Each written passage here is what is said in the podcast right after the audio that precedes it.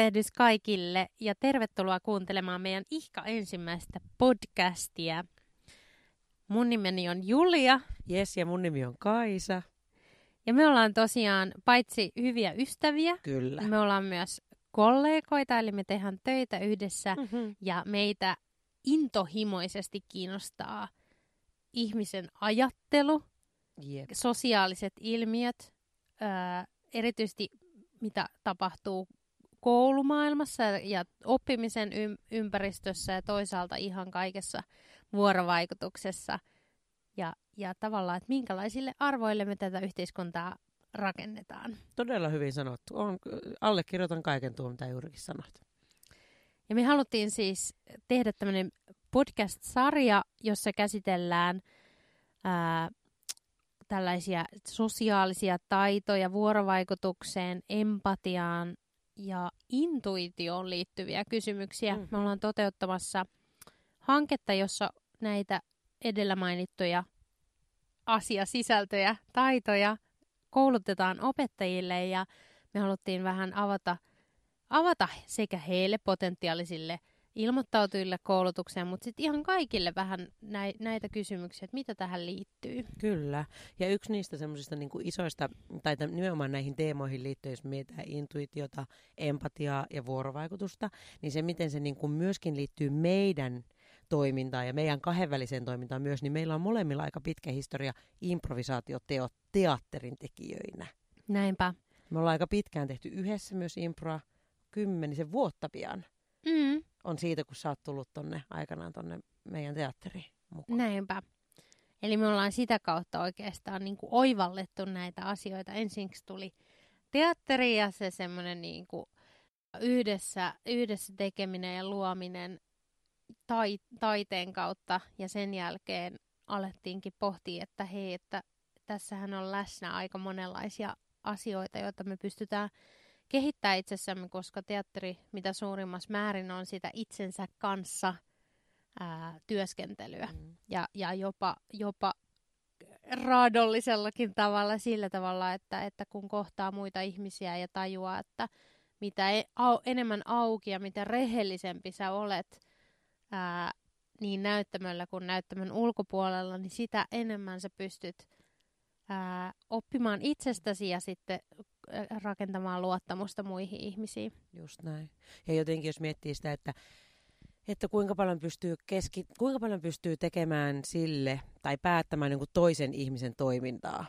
Mm. Että ku, niin kuin tavallaan verrattuna siihen, että kuinka paljon pystyy vaikuttamaan omaan näkökulmaan asiasta. mm. Niin se, että tavallaan se niin kuin edistää myös, tai mä oon kokenut sellaisena, että jos miettii improvisaatioteatteria ja sen niin kuin sitä niin kuin ydintä, niin tavallaan se ajatus onkin siinä se, että a, että mä pystyn muokkaamaan mun näkökulmaa tai mun, niin kuin, mm, miksi se voisi sanoa, mun niin kuin, miten, mä va- miten mä vaikutun tai miten mä otan toiset ihmiset huomioon ja niin päin pois. Tässä on niin monta inspiroivaa asiaa.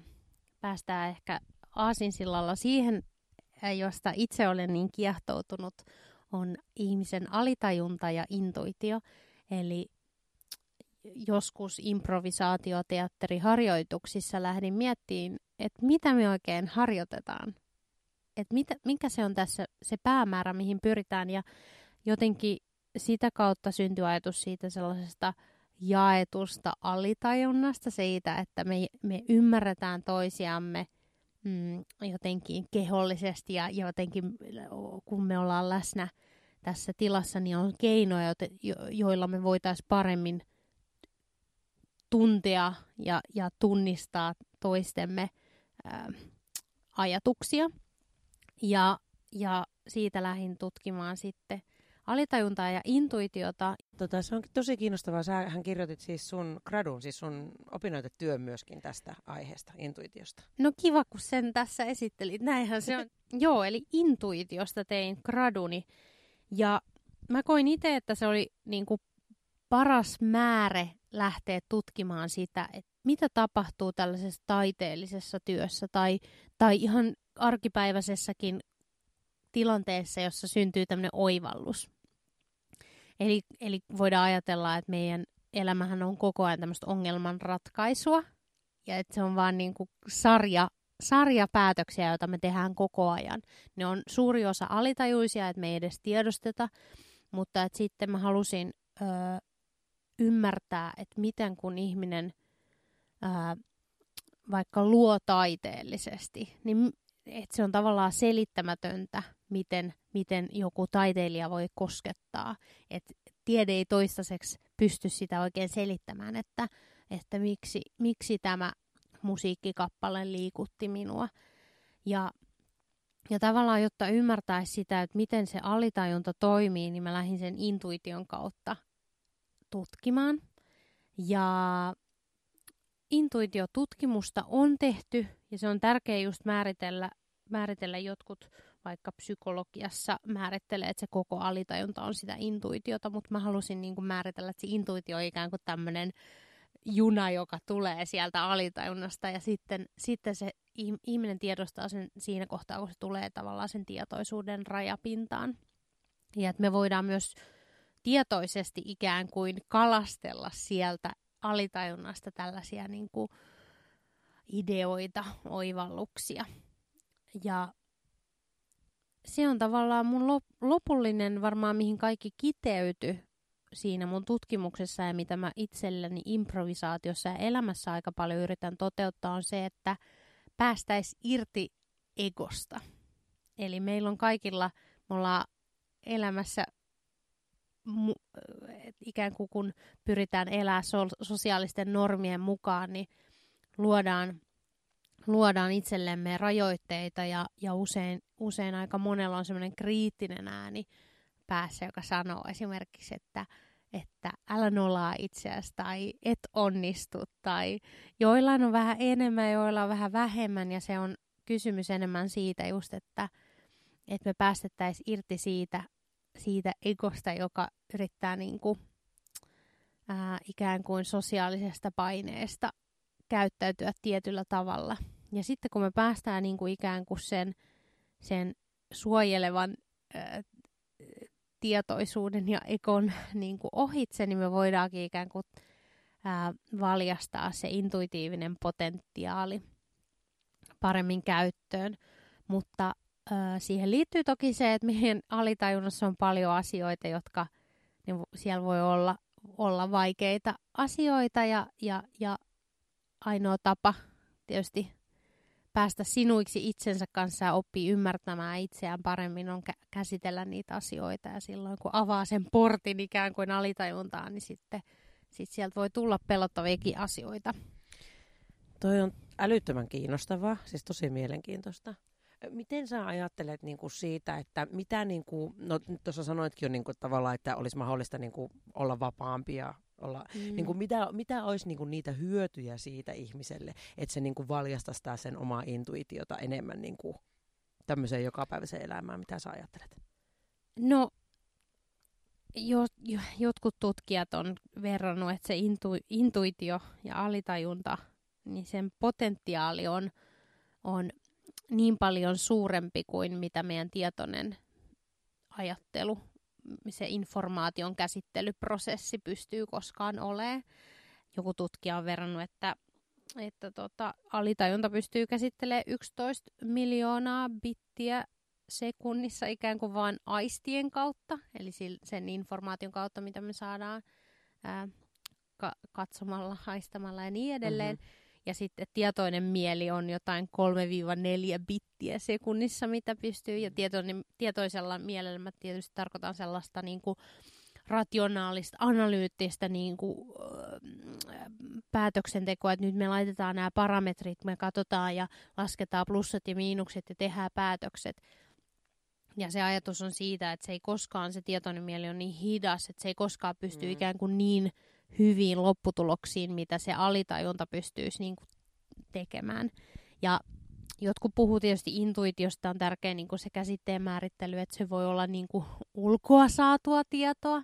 Mä en halua itse ite niin ikään kuin määritellä, että miten se tieto syntyy, ja jotenkin haluan poissulkea kaiken yliluonnollisen, eli ei, ettei, ettei intuitiota ikään kuin stigmatisoida sillä, että se on, se on joku hyrhö, hyrhöjen homma, vaan niin kuin, että meillä on tämä potentiaalia ja potentiaalia just jotkut sanoivat, että taiteilijat on herkemmin ää, intuitiivisempia ja pystyy ikään kuin ää, tulkitsemaan itseään ja herkemmin aistimaan ympäristöä itseään ja, ja sitten tavallaan on se, miten se sanoisi, niin kuin ikään kuin ne sosiaaliset normit rakentuneet niin, että he, he, heillä on ehkä jo lapsuudessa hyväksytty niin kuin erilaisempia tapoja ilmasta itseään kuin, kuin sitten niis, niiden ihmisten ympäristössä, joista ei tule taiteilijoita. Mm. Eli ikään kuin kaikilla voi olla sitä samaa potentiaalia, mutta toiset hyväksyy ää, paremmin ää, sellaisen tiedon, jota ei pysty niin kuin aina ihan täysin aukottomasti ja rationaalisesti selittämään ja ikään kuin aistimaan herkemmin. Joo. No onko siinä sitten äh, silleen, että jos sanotaan nyt, että, että tota, äh, ihmiset kuuntelee tässä ja miettii, että no mutta minä, minusta ei tullut taiteilija tai en minä ole kiinnostunut olemaan taiteilija, niin onko mulle mitään hyötyä niin kuin siitä in, intuition? Niin kuin? No kyse on enemmän,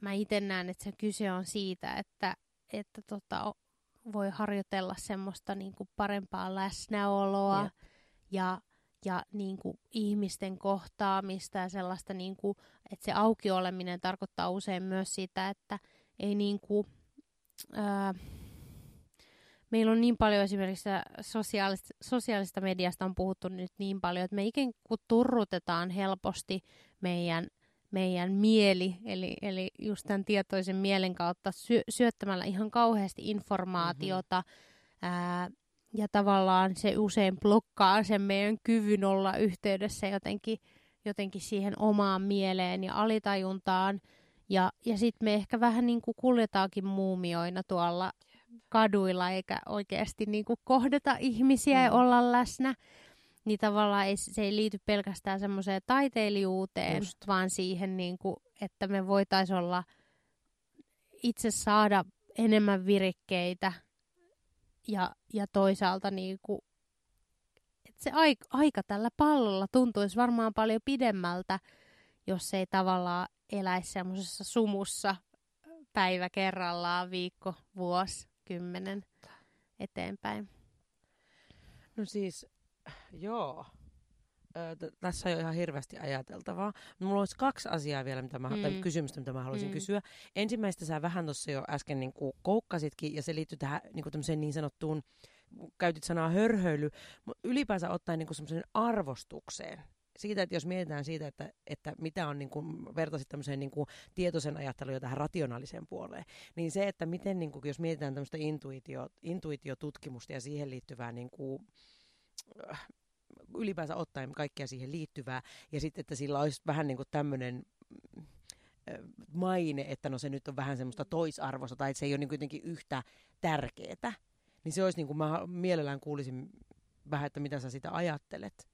Ja sitten toisena ja viimeisenä kysymyksenä se, että miten, tää niin kuin, miten ajattelisit tätä nyt, kun me tästä puhuttu tästä meidän projektista, tästä hankkeesta, mm. että miten niin kuin opettajille ja kouluun vieminen tässä intuition yhteydessä, niin tämmöiset kysymykset. Tosi helppoja kysymyksiä, Kaisa. tota, siitä maineesta, no ensinnäkin täytyy tehdä niin kuin maineen puhdistus. Mä nyt, nyt on huomannut viime aikoina, tämä linkittyy niin kuin monelle osa-alueelle meidän yhteiskunnassa. Ää, selkeästi tämmöiselle niin kuin, tätä, tätä voi kutsua vähän niin kuin ikään kuin liittää tämmöiseen hengellisempään puoleen. Eli ikään kuin ää, tu, tunnistaa, tunnistaa se niin kuin hengellinen ja moniulotteisuus itsessä. Ja, ja viime vuosina vaikka tämmöinen itsehoitokirjallisuuden määrä on ihan hirveästi, sen niin kuin tiedon ja tiedon tarpeen määrä on kasvanut. Ihmiset vähän, vähemmän kuuluu ö, perinteisiin uskontokuntiin. Ja tavallaan niin kuin on alettu puhumaan paljon enemmän ö, niin bisneksen kuin koulutuksen ää, näkökulmasta tämmöisistä taidoista tästä, tästä näistä niin kuin, tunnevuorovaikutustaidoista, koska ymmärretäänkin se, että itse asiassa teknologinen kehitys tulee, tulee viemään suorittavat työpaikat ja sen sijaan itse, itse ihmisen rooli jää enemmän sinne ää, niin kuin innovaatioiden ja empatian ja, ja just tämän ihmisten tiimityöskentelyn väliseen, väliseen ää, rooliin. Ja tota, tietyllä tavalla mä toki haluaisin poistaa sen ajatuksen, että, että niin kuin koulutus lähtisi esimerkiksi tällaisista niin kuin työelämän tarpeista, vaan että meidän pitää ajatella, ajatella jotenkin sitä semmoista sivistyksellistä näkökulmaa ja, ja, ja sitä semmoista humanistisempaa ajatusta siitä ymmärretään ylipäätään ihminen tämmöisenä niin kuin holistisena ää, kokonaisuutena, jossa se mieli ei,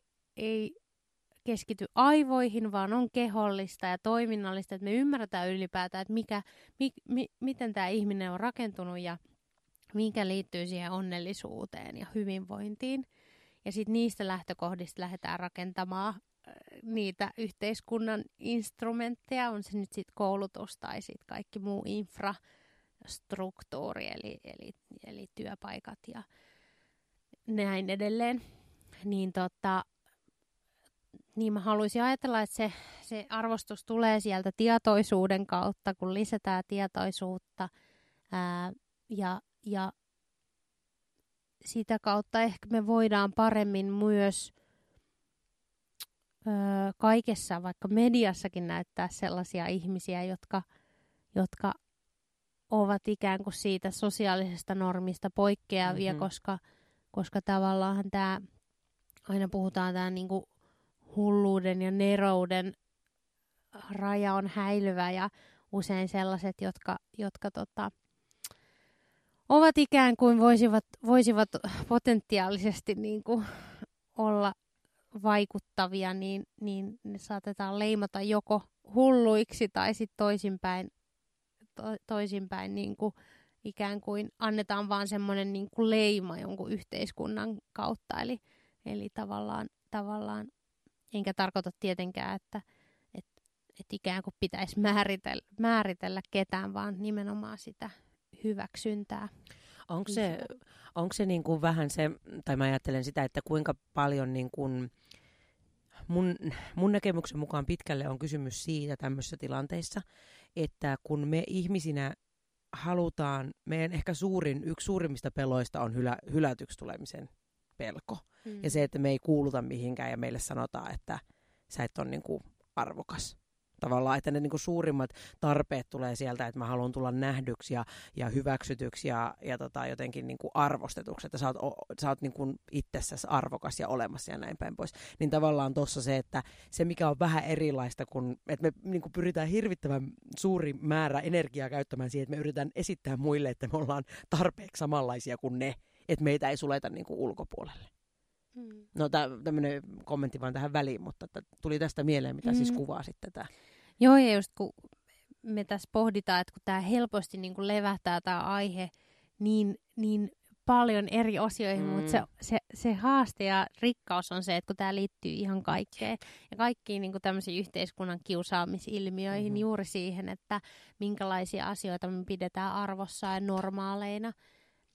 Että et jos me hyväksyttäisiin se, että että tavallaan vaikka tämmöinen se, sensitiivisyys, jotenkin herkkyys on, on tosi hyväksyttävää ja itse asiassa se herkkyys onkin avain siihen sellaiseen niin. itse, niin kuin, intuitiiviseen älykkyyteen, niin me, me niin kuin muodostettaisiin e, aika eri tavalla tämä yhteiskunta ja silloin se liittyy nimenomaan siihen koulutukseenkin, että No sano siihen vielä, me varmasti me tehdään toinen jakso, mikä keskittyy enemmän nimenkin, nimenomaan näihin, näihin niin kuin, että minkälainen ihminen saa olla ja minkälainen ei ja semmoisiin arvoihin. Mutta sano vielä lopuksi tähän jotakin siitä, että mikä se ajatus siitä, että me viedään kouluun tätä? No koulu on tietysti se paikka, missä, mikä on pakollista kaikille ja mm. jos me jotain suuria muutoksia yhteiskunnassa halutaan aikaa, niin, niin koulu on erinomainen paikka. Ja sen takia me lähdettiinkin ideoimaan tämmöistä opettajien täydennyskoulutushanketta, jossa koulutettaisiin nimenomaan intuitio, empatia, vuorovaikutustaitoja improvisaation keinoin. Ja, ja improvisaatiota ei tässä kohtaa tarvitse pelätä, sillä me, niin kuin me, me ollaan aikaisemminkin sanottu ja sanottakoon se nyt tässäkin, että improvisaatio on osa kaikkea elämää ja me voidaan opetella menetelmiä, joilla me paremmin, paremmin niin kuin ollaan au, au, auki, auki näille niin kuin intuitiolle, empatialle ja vuorovaikutukselle. Ja sitä kautta, kautta sitten toteutetaan tämmöinen hanke, jossa koulutetaan neljässä eri kaupungissa kahdelle, vähintään 20 opettajalle kussakin kaupungissa näitä taitoja. Eli toteutetaan tämmöinen prosessikoulutus Se, keväällä. Keväällä 2020. Siitä on tulossa ihan loistava kevät. Ja ne kaupungit on siis Helsinki, Jyväskylä, Tampere ja Oulu. Mutta niihin pystyy tulemaan myös muista paikoista Suomesta. Niin. Me ollaan aika hyvin nyt yritetty maantieteellisesti kattaa tätä Suomea. Kyllä. Vaikka tietysti pohjoinen aina, aina me ymmärretään. Niin. Pohjoinen niin laaja, Oulu lähes, lähes puolessa välissä niin. tätä Suomen niin. Kyllä. karttaa, mutta, mutta näin. Täl, tähän me päästiin tällä erää. Kyllä. Hei siis, no mitä tässä nyt voi enää sanoa? Sanotaan, että great! great! Kiitos. Kiitos. Me jatketaan seura- seuraavan aiheen parissa. Seuraavassa jaksossa palaathan eetteriin. Kuulemiin. Kuulemiin. Kiitos. Moi.